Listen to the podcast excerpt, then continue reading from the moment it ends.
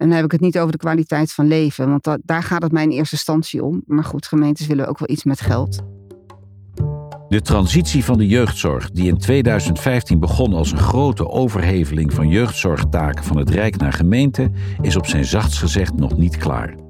Wachtlijsten voor hulp, gebrekkige samenwerking tussen de jeugdzorg en hulp voor volwassenen, stakend personeel en gezinnen die zich afvragen of ze beter af zijn als ze de deur dicht houden is het logisch om georganiseerde informele steun te financieren vanuit de gemeente? En moet je investeren in informele steun zien als een slimme maatregel om te bezuinigen op dure specialistische jeugdzorg? Of ligt het allemaal net iets gecompliceerder? Mijn naam is Job Cohen. In de vierdelige audiodocumentaire Andere Geluiden, de opmars van de georganiseerde informele steun, komen we erachter hoe het gesteld is met de naaste liefde in Nederland. Dat doen we met een aantal bijzondere mensen die al sinds jaar en dag proberen de problemen van gezinnen op te lossen met informele steun. Vandaag ontmoeten we Maria Wassink van Steunouder. Ik neem altijd het voorbeeld uit mijn eigen jeugd, want daar is het op gebaseerd. Ik had mijn tante Teuntje en oom Ab en dat waren kennissen van mijn moeder. Mijn vader is heel jong overleden. Ze waren helemaal geen tante en oom, maar ze waren gewoon bekenden. Die woonden bij ons achter en ik kon daar naartoe. Wat ik er heb gedaan, ik denk niet veel meer dan een glaasje limonade drinken of wat dan ook. Maar ik heb er altijd een goed gevoel aan overgehouden. Ja, ze waren gewoon een vorm van sociale steun voor ons. En nou, ik wil gewoon dat er voor ieder kind een tante Teuntje is. Vanuit Steunouder is Maria mede-initiatiefneemster van het collectief Informele Steun Kind en Gezin, van waaruit ze zich samen met Homestart, buurtgezinnen en samen oplopen inzet voor gezinnen voor wie de stress van het dagelijks leven soms te veel wordt. De werkwijze die wij voorstaan met Steunouder voeren wij niet als landelijke stichting zelf uit, maar die proberen we in gemeentes te borgen binnen organisaties. Dat zijn vaak welzijns- of dienstverlenende organisaties. De gemeente moet een lokale partij de opdracht geven om dit te gaan uitvoeren. En bij die uitvoering van informele steun gaat het dan vooral om het aanstellen van een coördinator die gezinnen die om steun vragen weet te matchen met vrijwilligers en gezinnen die de steun kunnen bieden. Als die match er daadwerkelijk is, dan is de coördinator het gehele traject beschikbaar om het gezin en de vrijwilliger te begeleiden. Het proces van werven en begeleiden richt zich sterk op persoonlijke drijfveren van steunouders en gezinnen.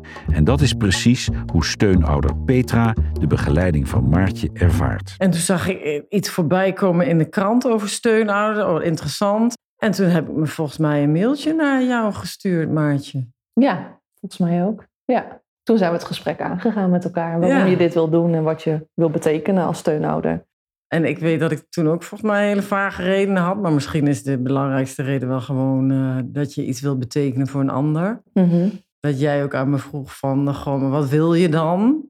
Toen zei ik, nou, dat lijkt het net alsof ik in een catalogus kan gaan kiezen. Oh, dit is een schattig kind met leuke krulletjes en uh, een meisje en, en dat. Toen zei ik, ja, dat ga ik natuurlijk niet doen.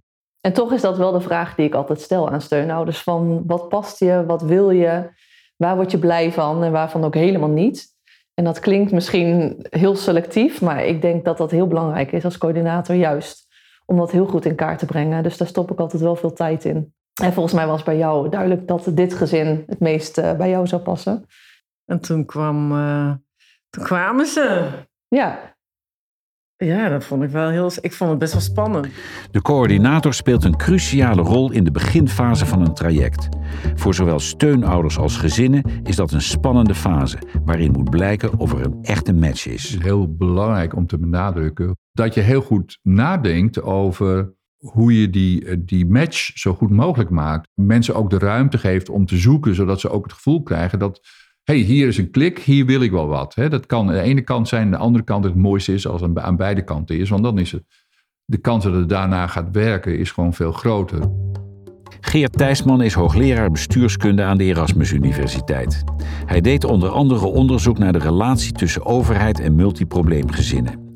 Een van de vragen die hij stelt is of formele zorg wel voldoende oog heeft voor de match tussen gezin en hulpverlener ik vind dat de formele uh, hulp, waar zoveel geld naartoe gaat, dat die dat uh, ontzettend uh, veronachtzaamd heeft.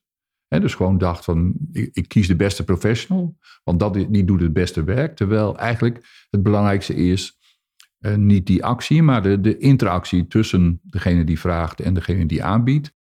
En dat eh, het nadenken over hoe je daar eh, de beste match maakt en daar ook in speelt en varieert. En ook na een week of een maand toetst of die match ook tot stand is gekomen. Dat vind ik ehm, de allerbeste, denk ik, de allerbelangrijkste verbetering die we kunnen doorvoeren. Dus die, die matchmaking is echt een geweldige asset hier.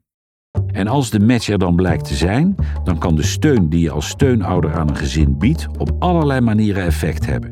Niet in de laatste plaats zit dat in het op een gelijkwaardige manier delen van ervaringen, bijvoorbeeld over opvoeden. Ja, het klikte wel. Het leuke was dat zij ook 49 was en ik was toen ook 49. En uh, zij heeft een zoontje van inmiddels vijf.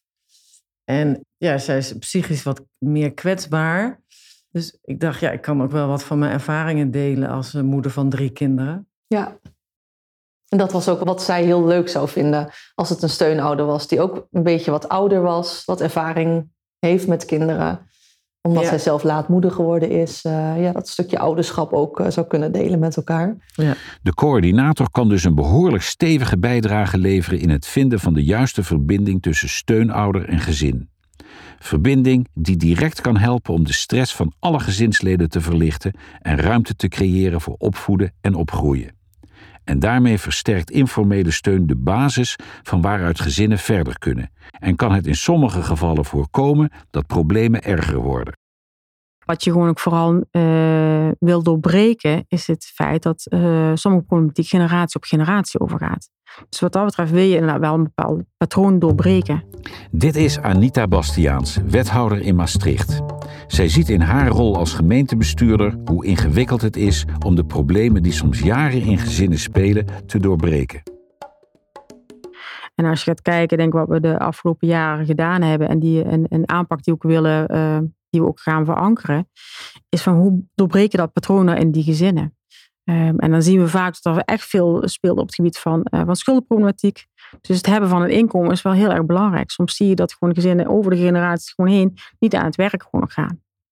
Ja, dat is wel uh, enorm ingewikkeld voor de kinderen. Dat betekent dat kinderen ook vaak niet um, naar een kinderopvang gaan, naar een peuterspeelzaal gewoon ook, gaan. Waardoor toch, nou ja, als je het dan hebt over gelijke kansen, die geen gelijke kans gaan krijgen. Dus die gezinnen aanpak is wel essentieel om een bepaald patroon te doorbreken. Om vooral ook voor de volgende generatie gewoon goed te doen. Dus niet alleen in Maastricht, hè, we zien het in, in Zuid-Limburg gewoon ook. Hè. We zien gewoon dat mensen hier toch gewoon een stuk ongezonder gewoon ook zijn. Dus we zetten vooral in op van hoe kunnen we nou ervoor zorgen ja, dat die kinderen wel veel meer kansen krijgen dan dat de ouders misschien hebben gehad. Kan informele steun bijdragen aan het vergroten van kansen voor kinderen en daarmee helpen de problemen die generaties lang worden doorgegeven te doorbreken? En heeft dat ook een gunstig effect op de vraag naar bijvoorbeeld jeugdzorg en pleegzorg?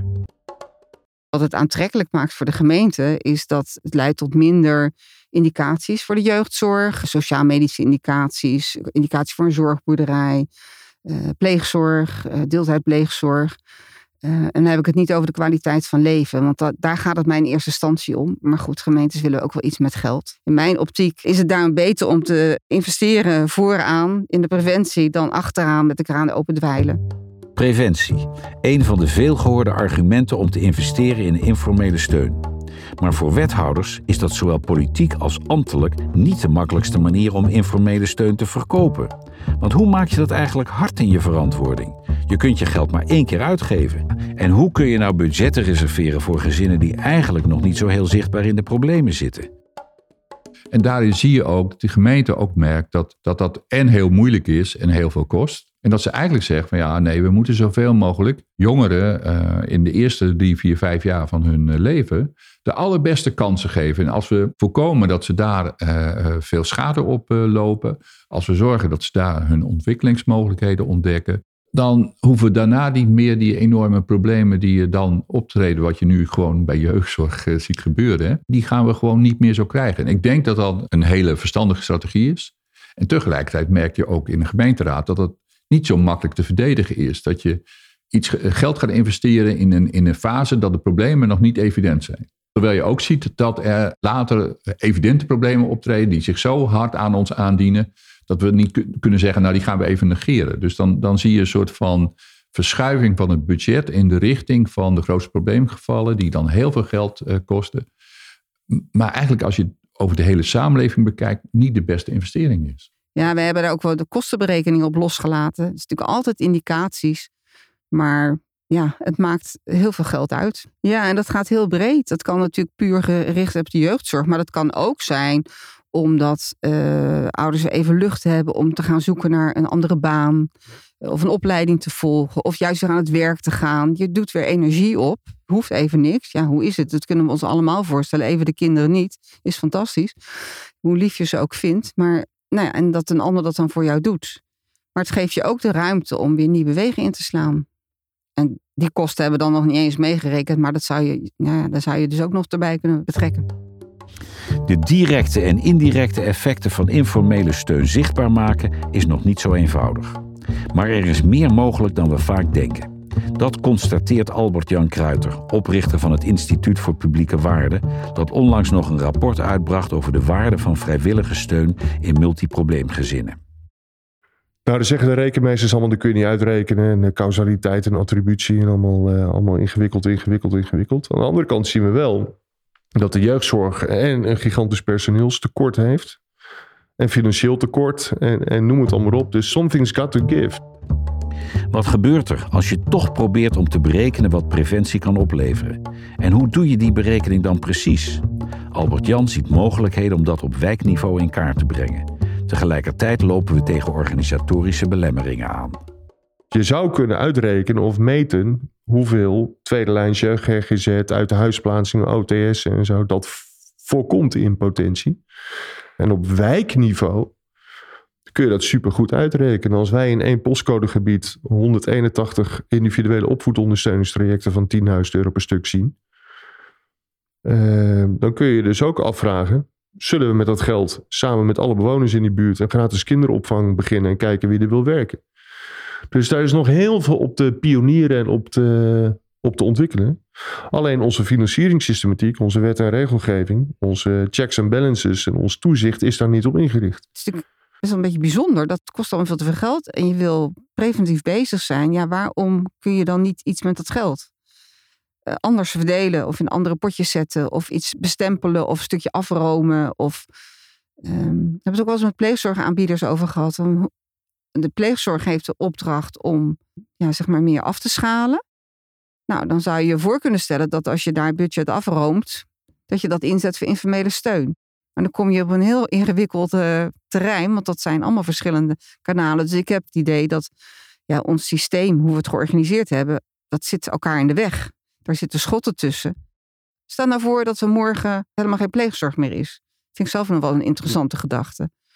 Dan roepen heel veel mensen, nou, dat heel, gaat heel slecht met heel veel kinderen. Dat bedoel ik dan natuurlijk niet, want ik wil helemaal niet dat het slecht gaat met kinderen.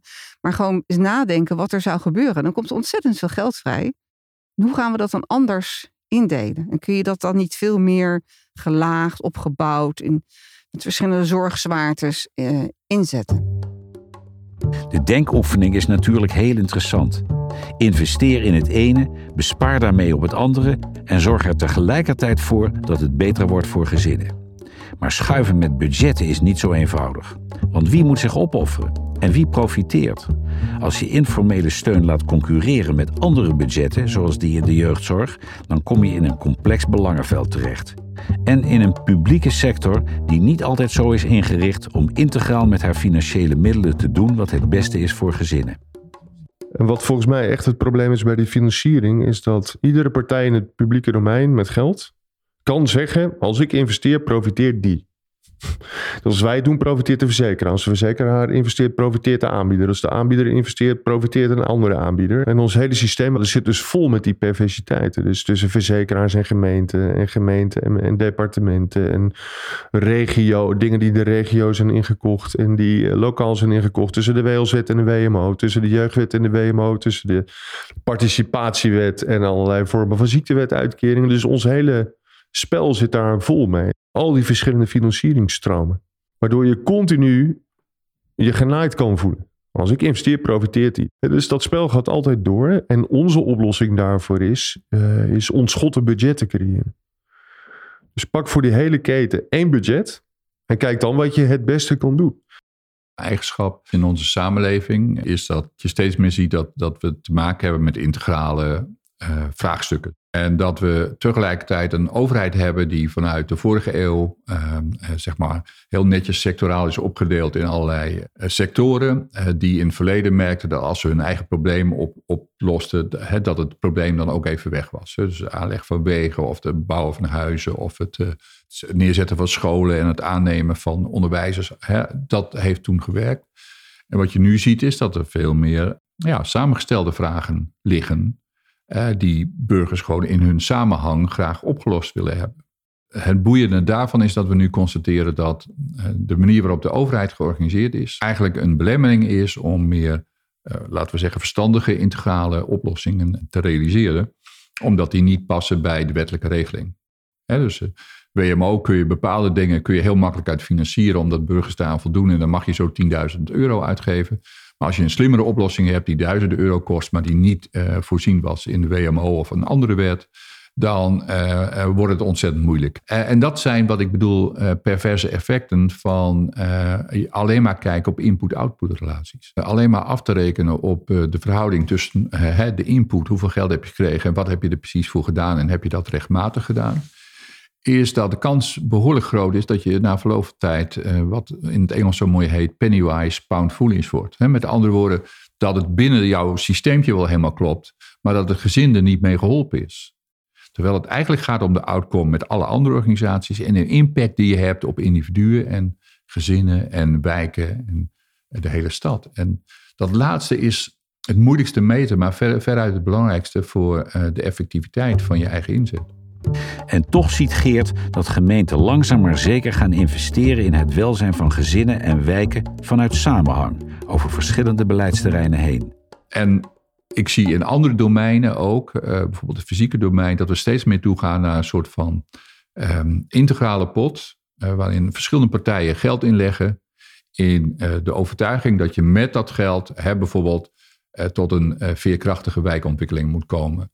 En in die wijkontwikkeling horen fysieke investeringen, horen economische investeringen in termen van werkgelegenheid of bedrijvigheid en horen sociale investeringen in termen van het, het, het, het, veerkrachtig maken, helpen maken van mensen en, en te zorgen dat je meebeweegt. Uh, de uh, bureaucratische organisatie minder belangrijk wordt en dat uh, allerlei samenwerkingsverbanden eigenlijk belangrijker wordt en dat uh, wethouders ook veel meer sturing zouden moeten geven op de kwaliteit van die, van die samenwerking. Uh, en dat ze dan het meest bijdragen aan dat wat ze willen, namelijk eh, die veerkrachtige samenleving creëren of behouden. Een van de wethouders die daar actief vorm aan geeft, is wethouder Anita Bastiaans van Maastricht heb mezelf ook wel leren kennen in de, de 51 jaar die ik nou ben. Dat ik uh, complexe problematiek ook wel interessant gewoon vind. Om vooral te kijken hoe kun je de dingen ook in de samenhang gewoon ook wel oppakken. En dat is wel heel erg lastig. Um, maar volgens mij kun je het alleen maar in de samenhang oppakken. En dat vind ik ook wel de uitdaging om te kijken hoe kunnen we dat nou ook met verschillende nou ja, partijen doen in de samenleving waar je dat mee moet doen. Maar wij zien ook in Maastricht, en dat zien we op andere plekken ook, dat we buurten gewoon hebben um, die niet in balans zijn nou ja, als een buurt niet in balans is, nou ja, dan is de veerkracht van een wijk, die zijpelt ook door naar de mensen die er gewoon ook wonen. Wat we zien en wat we ook geleerd ik hebben, ook in Maastricht, dat op het moment dat we in een buurt gaan investeren om daar andere soorten huisvesting te gaan organiseren, dus ook gewoon ook meer de huur, ook koopwoningen, dan ontstaat er een andere dynamiek in een buurt. Dan gaat zo'n buurt ook meer inderdaad gewoon ook wel leven. En dan ontstaat er ook iets meer tussen de mensen ook zelf. Maar als je anders organiseren ook kunt verantwoorden, dan ontstaan er mogelijkheden. Dat ziet Anita Bastiaans ook. Wat levert het op voor het gezin, qua doelstellingen ook? En wat betekent het nou financieel technisch? Ja, als we iemand schuld heeft en we, nemen een auto, doen wij dan niet, maar dan wordt een auto in beslag genomen. Dat betekent dat wij gewoon uh, leerlingenvervoer moeten gaan uh, bezorgen, verzorgen. Denk ja, dat is gewoon niet slim om te doen. Heb je de doelen bereikt die je wilde bereiken? Op welke manier heb je dat gedaan? Nou ja, en wat kost het ons gewoon dan? En hoe kun je dat dan? Ja, doordat je het ook anders organiseert. En dat is denk ik gewoon continu dat plaatje wat je moet laten zien. Het kan dus wel, maar dan moeten we durven om te ontschotten en te accepteren dat een investering op het ene beleidsterrein een gunstig effect heeft op het andere beleidsterrein. En daar ligt nog een uitdaging voor gemeenten. Dus we hebben onszelf zo vastgezet in allemaal financiële stromen en prikkels. Uh, en de oplossing op casusniveau is natuurlijk gewoon extra investeren in, uh, in preventie voor die kinderen. zodat je die tweede lijn zorg uh, voorkomt. En helpen zorgen dat problemen hanteerbaar worden voor gezinnen is waar informele steun een echte bijdrage kan leveren. We moeten dat misschien ook niet te veel willen verankeren en beargumenteren vanuit begrotingen en beleidstaal, maar juist weer willen zien vanuit die unieke match die gezinnen met een ondersteuning van een goede coördinator, zoals Maartje, kunnen bereiken. En vanuit vrijwilligers, zoals Petra, die besluit om haar vrije tijd te steken in het bijstaan en steunen van een gezin dat het even wat lastiger heeft in het leven. Ik ben maar een heel klein schakeltje. Ik zie wel dat de dingen beter kunnen. Mhm. En ik voel me daarin niet altijd bij machten om daar echt wat in te kunnen betekenen. Uh, we hebben dat ook besproken. We hebben regelmatig evaluatiegesprekken. En de laatste keer hebben we dat ook uh, besproken. Van, goh, volgens uh, ons is er wat anders nodig. En geeft Maartje ook aan, daar kan ik wat in betekenen. Dat vind ik echt heel tof. Mhm. Um, en jij hebt er nu ook voor gezorgd dat een aantal van die hulporganisaties of hulplijnen voor alles bij elkaar, uh, dat die bij elkaar Mhm. komen, al die partijen. En dat jullie gaan kijken, wat kunnen we nou gaan doen? Wat speelt Ja. er nu? Ja, Want ik, ik ben maar een heel klein schakeltje. En, en eh, eh, ja, dus ik ben blij dat dat via jou nu eh, wat breder wordt opgepakt. ja, Ja. ja. Je gevoel is dat je een kleine schakel bent. In aantallen wel, denk ik, als er eh, veel mensen betrokken zijn. En die gezinnen zijn er gewoon dat heel veel hulpverleners zijn. Maar ik denk van wat je doet, ben je een heel groot onderdeel in het leven van het kind. Dat een kind echt onderdeel is nu van jouw gezin, dat heeft gewoon effecten voor later. Dus wat je doet is, denk ik, heel groot voor de ontwikkeling van een kind. Door ergens mee te draaien, zien dat het ook anders kan. Zien wat er gebeurt. Ja. Om de aandacht te krijgen. Dus het is nog wel interessant om daar dus over te denken van... hoe groot is je aandeel? We kunnen impact en een gunstig effect op de begrotingen dus niet zomaar toeschrijven aan een enkele beleidsmaatregel. En zeggen dat informele steun werkt, is daarmee ook een uitspraak die altijd gepaard moet gaan met nuances. Het moet altijd in samenhang met goed integraal beleid. En financiële effecten laten zich beter uitrekenen op wijkniveau dan op het niveau van individuele gezinnen. Informele steun kan zowel profiteren van als bijdragen aan gunstige effecten op andere beleidsterreinen. En dat gaat om behoorlijke budgetten. Puur economisch gezien, eh, economie in de zin van hoeveel geld geven we nou eh, aan thema's uit, jeugdzorg bijvoorbeeld of GGZ. Eh, dan geven we miljarden, 3,5, 4, 5 miljard uit aan de GGZ-sector. Terwijl al die zelfregie en herstelcentra misschien bij elkaar, en dan doe ik een hele ruige gok, 20 miljoen euro op jaarbasis kosten. En die voorkomen daar een heleboel GGZ-zorg mee, terwijl zij ieder jaar weer moeten schrapen om rond te komen. Ik denk dat je steeds moet nadenken over wat is de opbrengst van deze investering op de lange termijn. Eh, en wat je ziet bijvoorbeeld bij eh, multiprobleemgezinnen, dat daar, eh, eh, wat is het, honderdduizenden euro per jaar aan publieke middelen ingaan in de formele zorg. Eh, en dat eh, na vier jaar eh, nog meer dan 95% van de gezinnen nog in dezelfde problematische situatie zit. Dus wat je daar ziet is dat we heel veel geld erin investeren en dat het eigenlijk maar zeer twijfelachtig is of het rendeert op termijn. Met andere woorden, of die gezinnen emanciperen in de richting van eh, ehm, hun eigen leven vormgeven en ook het gevoel hebben dat ze onderdeel zijn van de samenleving. Als je dat constateert, dan denk ik dat er een hele goede argument voor ligt om te zeggen van nou, als dat dan niet lijkt te werken, laten we dan in ieder geval alternatieven proberen. En ehm, het bouwen van weefsel, hè, om het mij in algemene zin te zeggen, en dus ook het bouwen aan eh, informele relaties, het, eh, het laten toenemen van het aantal informele relaties van iemand of een gezin waar het niet zo goed mee gaat. Dat dat een hele kansrijke, heel kansrijk traject is en dat het dus ook alle recht is om daarin te investeren. Omdat de eerste overweging zou moeten zijn van wordt onze samenleving hier vitaler, eh, veerkrachtiger en eh, eh, adaptiever van in de zin dat we kunnen meebewegen met de uitdagingen van de toekomst. Als je dat doet, dan gaat die samenleving ook meer opbrengen. En dat betekent ook dat je eh, misschien niet minder kosten hebt, maar dan op zijn minst meer opbrengsten. En dat betekent dat je financiële situatie er gunstig van wordt. Maar financiën zijn zelden de grootste drijfveer voor gemeenten om te investeren in informele steun. Dat is de meerwaarde die het direct heeft voor gezinnen die steun, vriendschap en een vangnet bij elkaar vinden. Een uniek verbond dat is gebaseerd op gelijkwaardigheid en een meer intermenselijke behoefte om elkaar te helpen.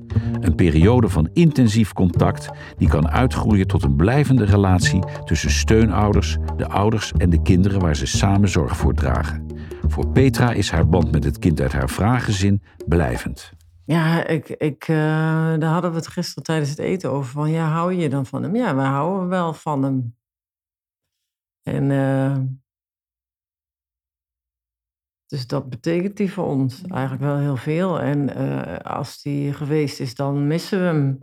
En ik kan dat niet goed in woorden omschrijven. Dat is echt een, een ding in mijn hart. Ja, jeetje. Maar is dat ook niet juist de kern? Dat het iets is wat je met je gevoel doet? Ja, hij betekent heel veel voor mij. En ik wil dat het hem gewoon goed gaat, zijn hele leven. En uh, mm-hmm. ja, dat hij leert dealen met alles wat het leven hem brengt. Ja. ja. Dat is het wat jullie met je hart doen. En misschien kun je dat niet in woorden zo vatten. Hoe ik het zo zie, is het uh, echt dat hij zo verbonden is met jullie gezin. Ja. Jullie als gezin bewijzen van zo met de handen samen als een soort, ja, er is verbinding. Hij hoort erbij. Ja.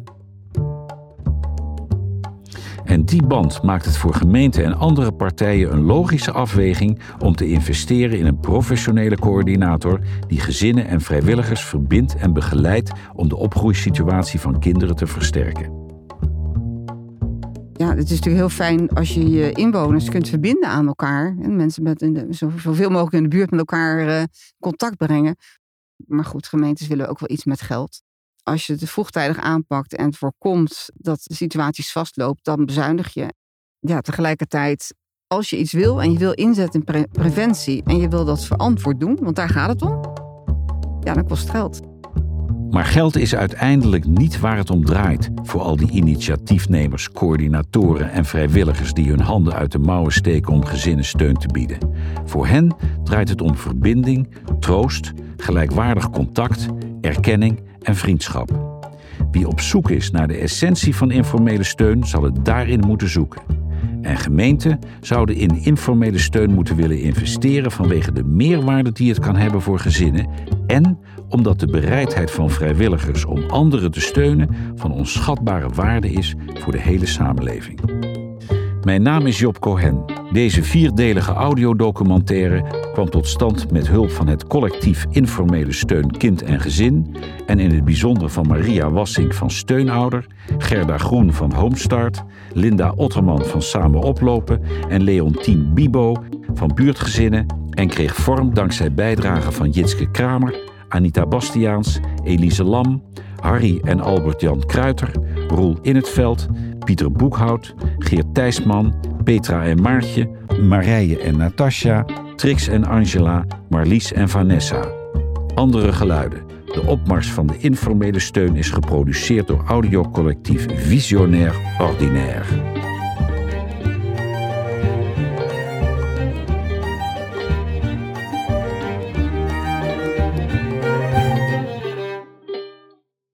Wil je meer weten over wat informele steun kan betekenen voor gezinnen in jouw gemeente? Ga dan naar www.informelegezinssteun.nl.